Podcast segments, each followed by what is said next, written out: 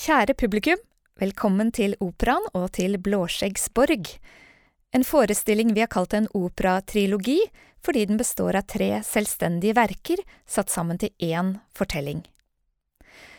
Disse tre er Robert Schumanns samling av sanger, kalt Frauenliebe und Leben, eller En kvinnes kjærlighet og liv, Bela Bartoks Hertug Blåskjeggsborg og Alexander von Semlinskis En florentinsk tragedie. Kombinasjonen av disse er helt ny, og til sammen skaper de også en fortelling som er helt ny. Samtidig går denne fortellingen helt tilbake til Adam og Eva eller Ask og Embla, for dette er historien om å leve sammen som par, som hengivne, nysgjerrige, elskende, kranglende, mistenksomme, slemme og sårbare mennesker, og det har vel aldri vært lett. Jeg heter Hedda Høgåsen Hallesby, jobber her som dramaturg og skal ta dere med på en liten tur gjennom disse tre verkene og guide dere innom noen landskap de åpner for før dere skal inn på hovedscenen. Og der inne får dere bli med på en reise gjennom tid. Vi starter i 1840, omtrent da Schumann skrev sine åtte sanger for piano og klaver, som blir framført av Ingeborg Gillebo og Håvard Gimse, og samtidig utspilt som et drama på scenen. Når så orkesteret, under Ed Gardners ledelse, smeller i gang med Bartoks heftige Hertug Blåskjeggsborg fra begynnelsen av 1900-tallet, så er handlingen satt til vår egen tid. Men den krydres med flashbacks tilbake til tida rundt første verdenskrig, til månelandingen i 1969 og til 1980-tallet.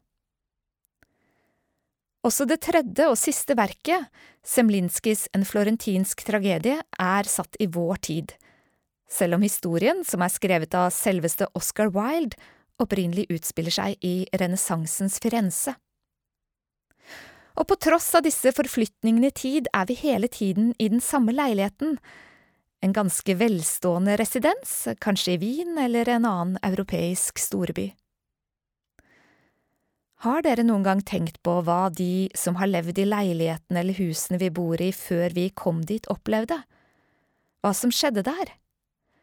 Tenk om vi kunne reise tilbake og se historien utspille seg i vår egen stue?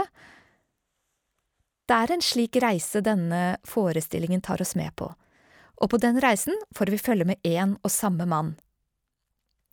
I den første delen, i Frauenlieb und Leben, er han en taus, men tilstedeværende ektemann for den kvinnen som forteller. I Hertug Blåskjeggsborg er han den mystiske tittelrollen, og i en florentinsk tragedie er han den sjalu ektemannen Simone som tar kona Bianca på fersken med en annen mann. Hele veien gestaltes han av den svenske baritonen Jon Lundgren, og med han som gjennomgangsfigur reiser vi ikke bare gjennom tid, men også gjennom ulike musikalske stiler.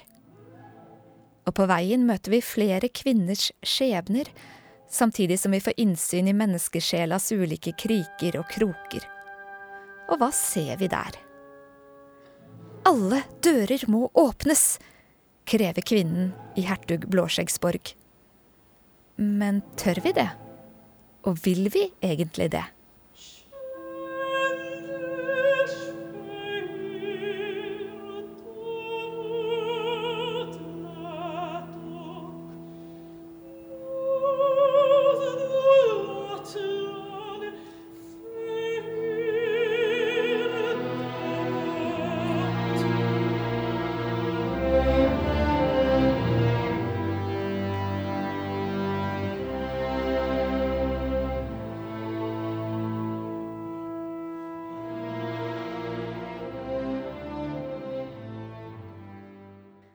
Hertug Blåskjeggsborg er en timelang opera, en såkalt enakter, og utgjør midtpunktet i kveldens forestilling. Her møter vi Judith, som har blitt med en mann hjem hun er fascinert av, ja, antagelig forelsket i, men han har mange hemmeligheter og mange kvinnehistorier bak seg som Judith maser seg til å få innblikk i. Og det får hun, og det hun ser er ikke særlig pent. Denne bloddryppende psykologiske thrilleren baserer seg på et gammelt eventyr nedskrevet av den franske forfatteren Charles Perrault og utgitt i 1697. I eventyret hører vi om en mann, med blått skjegg selvfølgelig, og en borg, og dit tar han med seg den unge nye kona si. Før han drar ut, så gir han henne nøkkelen til borgens sju rom, og sju er jo, som dere kanskje vet, et magisk tall.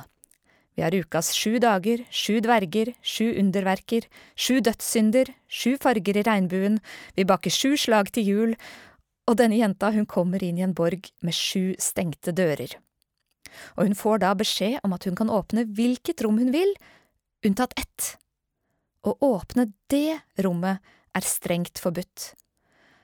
Men å herregud, så fristende, da, hun må jo selvfølgelig åpne den døra. Og det hun finner der inne, er et gulv dekket av blod, og der ligger kroppene til Blåskjeggs tidligere døde koner. Hvem sa at eventyr var kjedelig?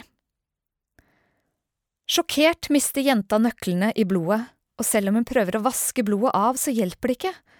Og når Blåskjegg kommer hjem tidligere enn planlagt, så ber han om å få nøklene tilbake, som jo nå er fulle av blod, og da skjønner han hva som har skjedd. Hun har falt for fristelsen, og som straff sier han at hun må dø. Men jenta ber om å få tid til å be først, fordi hun vet at brødrene hennes vil komme på besøk den dagen, så hun kjøper seg tid, og sammen så dreper de Blåskjegg og tar skattene hans. Slik er Perraults nedtegning av historien, men som eventyr flest går historien mye lenger tilbake i tid enn nedtegningen, og den finnes i mange muntlige variasjoner i mange land. Blant annet er den nedskrevet av brødrene Grim som Røverbrudgommen, mens vi her i Norge finner den i to varianter hos Asbjørnsen og Moe, som Kjæresten i skogen og Høna tripper i berget, der vi også møter trollet som skjuler mange rom og døde kvinnelik. Hvordan denne mannen ser ut, og på hvilken måte kvinnen avdekker hemmelighetene hans, kan variere men i de fleste versjoner fokuserer man heller på kvinnens ulydighet og nysgjerrighet enn på mannens forbrytelser. Hos Perrault står faktisk moralen utskrevet etter eventyret, og der kan vi lese Nysgjerrighet, til tross for sin appell, fører ofte til dyp anger. Til misnøye for mang en jomfru er gleden kortvarig. En slik advarsel mot farene ved kvinnelig nysgjerrighet er jo et ganske bisart budskap å ta med seg fra en historie om en seriemorder av en konedreper. Og i andre historier som kan minne om denne, som fortellingen om Pandora og hennes eske, eller Evas fall i Edens hage, ja, der knyttes nysgjerrigheten opp mot menneskets vilje til å gjøre det onde, mens nysgjerrigheten i fortellingen om Blåskjegg nettopp handler om å avdekke det onde. Det handler om å avdekke en morder. Og det er tydelig at mange har funnet Perraults eventyr frustrerende. For gjennom århundrer er det en rekke forfattere, kunstnere, filmskapere, dramatikere og komponister som har skapt sine egne versjoner av den. Vi finner den gjenfortalt hos forfattere fra Charles Dickens til Margaret Atwood, Charlotte Brontes hovedperson i boka Jane Eyre fra 1847 finner ektemannens tidligere kone og hans skjulte hemmeligheter i et låst rom på loftet. Også søsteren til Charlotte, Anne Bronte, skrev om et mystisk slott som den unge kvinnelige hovedpersonen lukkes inne i, men som hun bryter opp døra og flykter fra. Det skjer i boka Kvinnen på Wildfell Hall fra 1848, som kalles for en av de første feministiske romanene. Allerede i 1913 konstaterte suffragetten May Sinclair at da døra slo igjen på Wildfell Hall, ga det gjenlyd i hele det strenge viktorianske England. Og myten om blåskjegg har også gitt gjenlyd i feminismens historie. Det er en fortelling som gir mulighet for å belyse ekteskapet, begjæret, seksualiteten, undertrykkelse, frigjøring og vold i nære relasjoner. Det er en historie å kritisere, men også en å finne inspirasjon i. Og selv om denne fortellingen på ett nivå kan fungere som en advarsel mot kvinnelig nysgjerrighet, så handler den samtidig om en kvinne som stiller spørsmål, som agerer på egen hånd, og som til slutt bryter løs, og slik er det også en fortelling om en sann heltinne. Regissøren bak vår operatrilogi, tyske Tobias Kratzer fortsetter i denne retningen og gjør historien om Blåskjegg til en fortelling om kvinnens frigjøring. Og det er ikke så selvsagt i operaversjonen av eventyret. For her slipper Judith egentlig ikke fri. Det var Bela Bartok og hans venn, poeten Bela Balas, som gjorde fortellingen til opera omkring første verdenskrig. Det skulle bli den ungarske komponistens eneste opera, og selv om den først fikk premiere i 1918, startet de arbeidet med den allerede i 1911. Fem år før det hadde Ballas fulgt Bartok på hans reiser der han skrev ned ungarsk folkemusikk, og påvirkningene fra disse turene finnes både i teksten og musikken, som i at Ballas libretto til operaen følger de åtte stavelseslinjene i de ungarske folkeballadene, og i Bartoks bruk av den pentatone skalaen, femtoneskalaen, den du hører når du bare spiller de svarte tangentene på piano.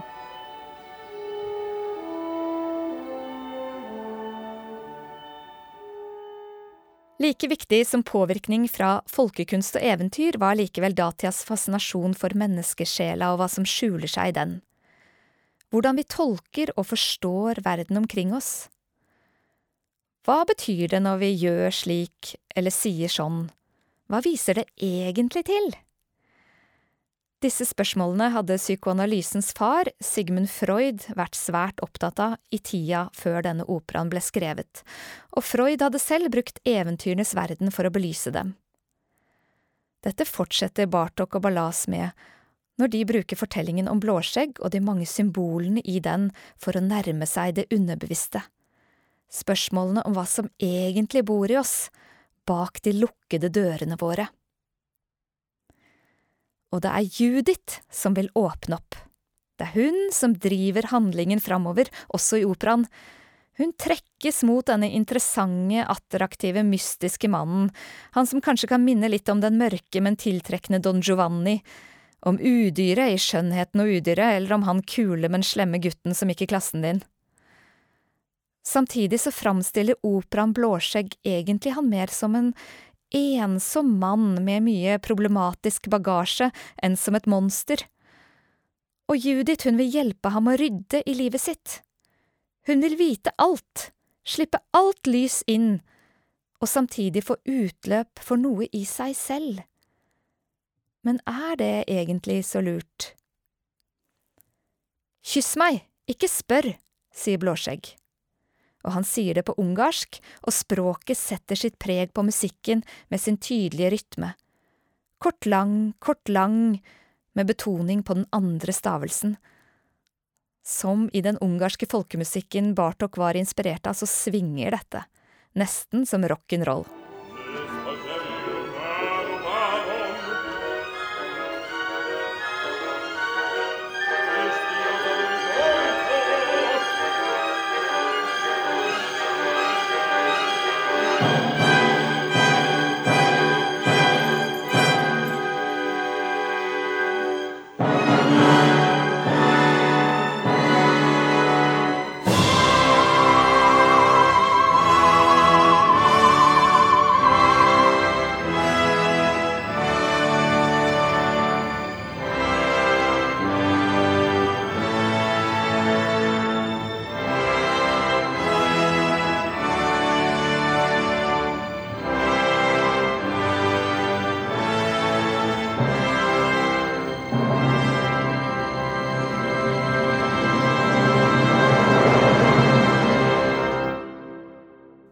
Selv om det bare er to roller i denne operaen, så er det egentlig tre.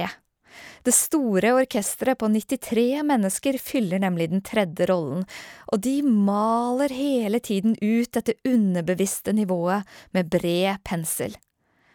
Dette er stor, senromantisk musikk i tradisjonen etter Wagner, med ledemotiver og mye musikalsk symbolisme, der mørket følges av en variant av fiss, lyset av C, som jo ligger så langt unna fiss som mulig tonalt sett. Og dette her, det låter tonalt og atonalt på en gang, kanskje også stygt og pent på en gang. For som det nye og det gamle møtes i gjenfortellingen av eventyrene, så møtes den store, romantiske musikken og de modernistiske nye klangene her hos Bartok. For eksempel hører vi det i blodet som Judith finner i alle rom i form av dissonanser. intervallet vi kaller en liten sekund, som er den klangen som oppstår når du spiller en svart og den nærmeste hvite tangenten på piano samtidig.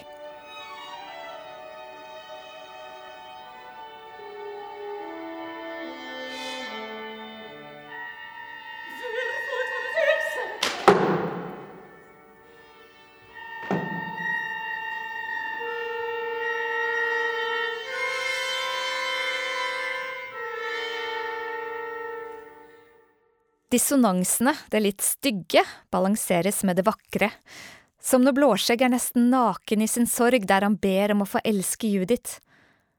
Både Borgen og hans sårbarhet åpner seg, og gjennom musikken så vekker han vår sympati.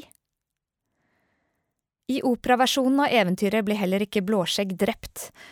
Etter å ha åpnet døra til et torturkammer, et våpenkammer, et skattkammer, en fortryllet hage, en sjø av tårer, og til slutt til sitt eget fulle rike, så åpner han døra til et rom som Judith lukkes inne i, sammen med hans tidligere døde koner.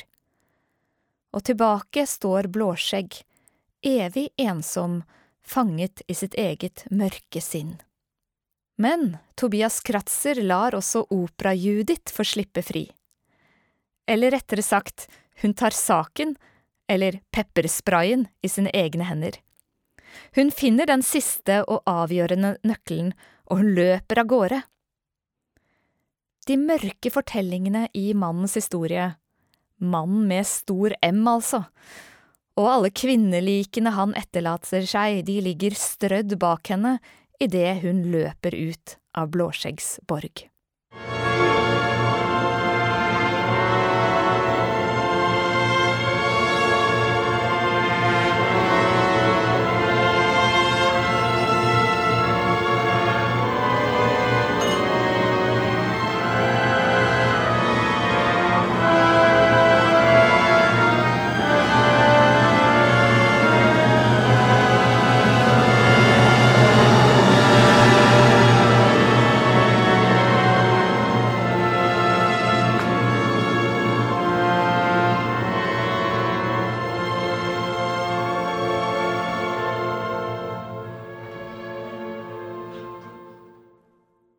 43-årige Kratzer er i dag en av verdens mest ettertraktede operaregissører.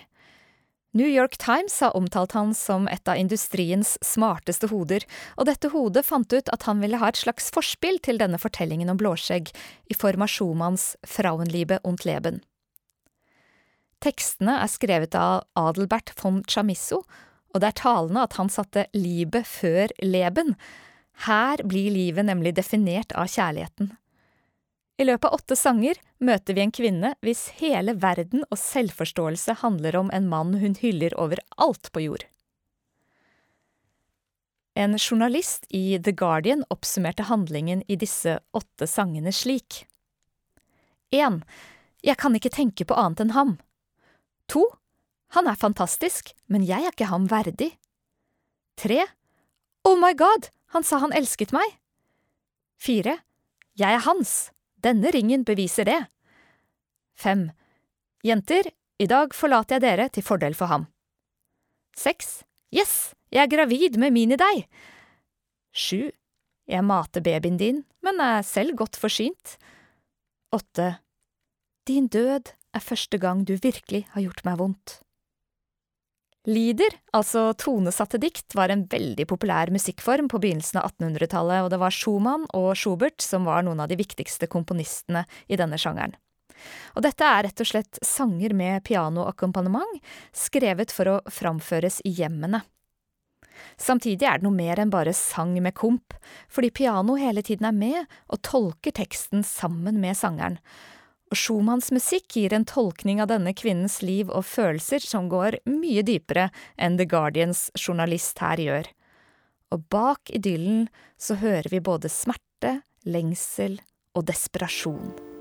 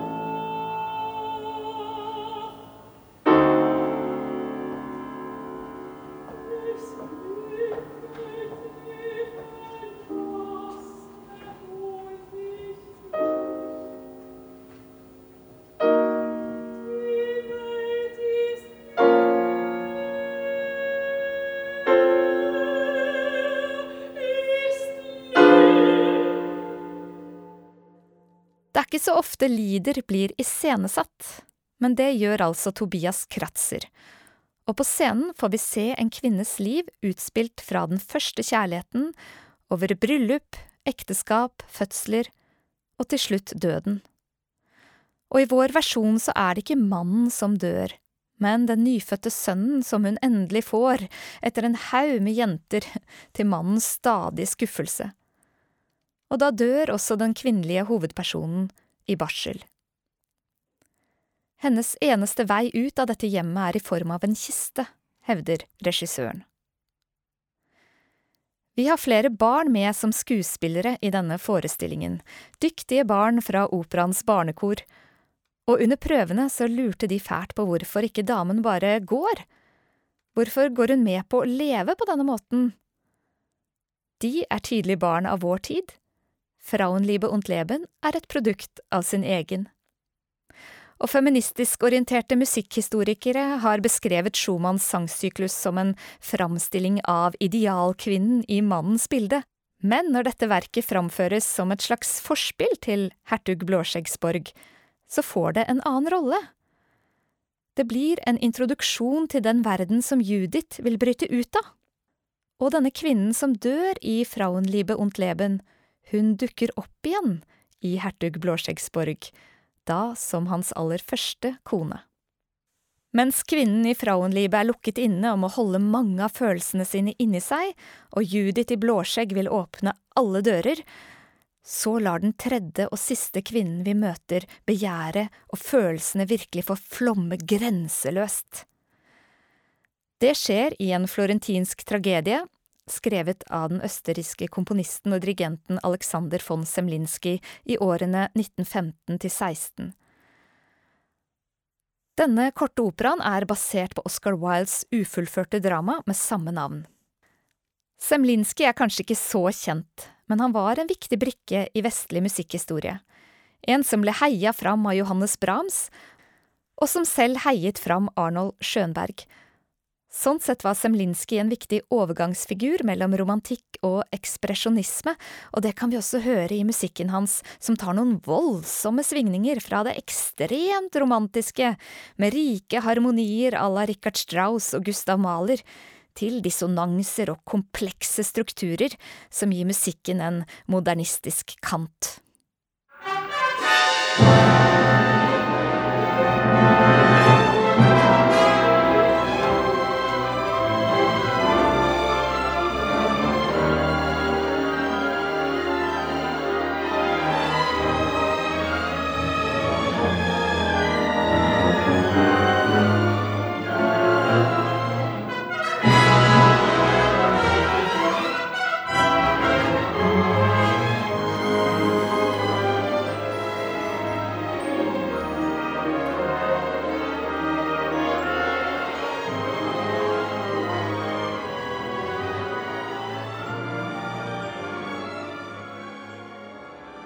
Når teppet går opp for Frauenliebe, så står det en Biedermeier-sofa sentralt på scenen. Denne er i hertug Blåskjeggsborg byttet ut med en divan, à la Freuds kontor. På den ligger Blåskjegg nærmest som i terapi, slik mange menn har rettferdiggjort seg selv og konstruert sin egen verden i terapi og analyse, sier Kratzer. I en florentinsk tragedie er denne divanen blitt erstattet igjen med en dobbeltseng. Et møbel som gir begge kjønn like mye plass. På denne moderne rammemadrassen ligger Bianca, sunget av Tone Kummervold, og har seg. Ikke med ektemannen sin Simone, men med kjekkasen Guido, en rolle som deles av Rodrigo Porras Garolo og Magnus Stavland. Da ektemannen Simone kommer hjem og avslører kona si med en elsker, så sier han ikke direkte Hæ, du har deg med kona mi? Nei, i stedet så begynner han mer subtilt å utfordre ham verbalt. Han vil selge varer til denne brydde, rike elskeren, som han da føler han må kjøpe til en altfor høy pris. Og da Simone utbryter hundre tusen, skal du betale det, ja da kan du få alt i mitt hus, så får det Guido til å respondere, også Bianca, da? Nei, Bianca, hun skal spinne, hun. Hva da, spør Bianca. Et liksvøp, svarer ektemannen. Hm, for en herlig psykologisk thriller. Og under lyder noen deilige, illevarslende bevegelser i kontrabasser og horn.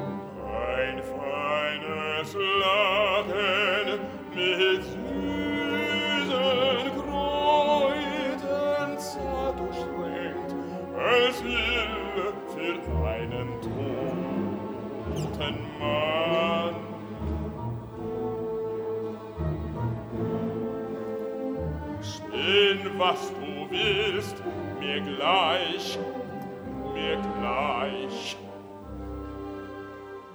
I denne korte operaen er det en god del action i begynnelsen, og helt til slutt. Ellers så foregår dramaet inni mannen Simone og mellom de tre i denne trekanten. Er da hele den mektige verden trengt inne i dette rommet med bare tre sjeler som innbyggere, spør Simone. Her er det så mye undertekst i hver eneste setning. Det koker i hvert ord, som i en bobler opp for oss gjennom orkesteret. Sammen med Oscar Wildes ekstremt sanselige beskrivelser gjør det denne teksten perfekt for opera, der musikken åpner døra for karakterenes sterke emosjoner. Og det er virkelig de store følelsene vi snakker om her. Ekstase, skam, skuffelse, redsel og ydmykelse, som ikke bare er relatert til det å bli bedratt, men også til økonomisk status, for elskeren til Bianca er en prins, mens Simone bare er en handelsmann. Og denne ydmykelsen skaper et enormt raseri, som leder til drap, for så følges av nytt begjær. For når Bianca ser hva mannen hennes faktisk er i stand til å gjøre idet han tar livet av elskeren hennes, så tenner hun på ham igjen, og hennes avsky eller aversjon mot partneren snur seg til intens tiltrekning. Hvorfor har du ikke sagt til meg at du var så sterk? spør hun. Hvorfor har du ikke sagt til meg at du var så vakker? svarer han. Og der er vi plutselig tilbake, der Frauenliebe startet, med setningen Siden jeg først så ham, er jeg visst blitt blind. På tross av utroskap og drap er det i denne fortellingen ikke helt lett å si hvem som er skurken og hvem som er offeret. Selv om Simone blir bedratt, er det han som dreper. Og selv om han prøver å være den gode mannen, ender han også i dette verket opp med blod på hendene. Og når Bianca sier drep ham, midt i hanekampen, ja, hvem mener hun egentlig da? For det er som om hun egger opp til konfrontasjonen, det er som hun vil det skal skje, som om frihetsflørten med den kjekke, rike elskeren var et skritt på veien mot å lukke noen dører for seg selv. Kanskje var det likevel noen genuin lykke å finne hos kvinnen i Frauenliebe og i hennes begrensede, men innrammede liv. Kanskje var det noe som gikk tapt på veien. Og kanskje er både lykken og vi mer komplekse enn vi liker å tro. I en florentinsk tragedie, utspilt i vår egen tid, vil jeg vise hvordan underliggende strukturer i forholdet mellom kvinner og menn fortsatt bor i våre kropper, våre sjeler og parrelasjoner, sier Kratzer. Selv om vi tror vi har kommet langt, er det fortsatt mange uløste problemer. Her møter vi en mann som virkelig prøver å være en myk, moderne, sensitiv og åpen type. Hans problem er at samfunnet og partneren hans samtidig forventer noe annet av ham. For denne Blåskjegg, slik vi har sett ham i leiligheten sin gjennom tre verker og gjennom mange tider, hvem er han egentlig? Er han en seriemorder med en giftig maskulinitet? En sjalu, eiesyk partner? En helt vanlig patriark? Eller kanskje en ganske stakkarslig mann som lengter etter kjærlighet, men som begår de samme feilene igjen og igjen? Eller er han alt dette i ett? Hvor går han hen, mannen, i neste episode? I framtida? Og hvor dypt bør vi og vil vi egentlig gå i det som bor i den vi lever sammen med, og i oss selv? Kyss meg, ikke spør, sier Blåskjegg til Judith. Men kanskje er det akkurat det denne myten, slik vi finner den gjenfortalt over hele verden, i bunn og grunn handler om? Om det å spørre mer. Det mener Clarissa Pincola Estes i boka som ble en klassiker på 1990-tallet, Kvinner som løper med ulver. Jeg siterer. En kvinne faller for udyrets trolldom, våkner til handling og slipper ham, klokere enn hun var på forhånd. Det som kanskje betyr mest i Blåskjegg-eventyret, er at det gir bevisstheten en nøkkel, evnen til å stille spørsmål om alt og alle. Sitat slutt. Estes oppfordrer oss til å gjøre som Judith, og hun sier vi må låse opp dører og snuse på ting for å se hva som er inni dem. Vi må bruke vår innsikt og vår evne til å tåle det vi ser, og vi må si sannheten med tydelig stemme. Meningen med slike historier, avslutter hun, er å få bevegelse igjen i vårt indre liv. Dører åpner seg i vegger som tidligere var glatte. Hvilke dører som åpner seg i dere i kveld, og hvilke spørsmål dere sitter igjen med, gjenstår å se. Men jeg håper det knirker litt i noen hengsler. At både noe kjent og noe nytt åpner seg for dere, og at vi kan fortsette å snuse, grave og lete, enten det er bak dører, i gamle eventyr eller i operaer, og at vi forhåpentlig blir litt klokere enn vi var på forhånd. Velkommen inn i borgen, ha en god tur og en god kveld.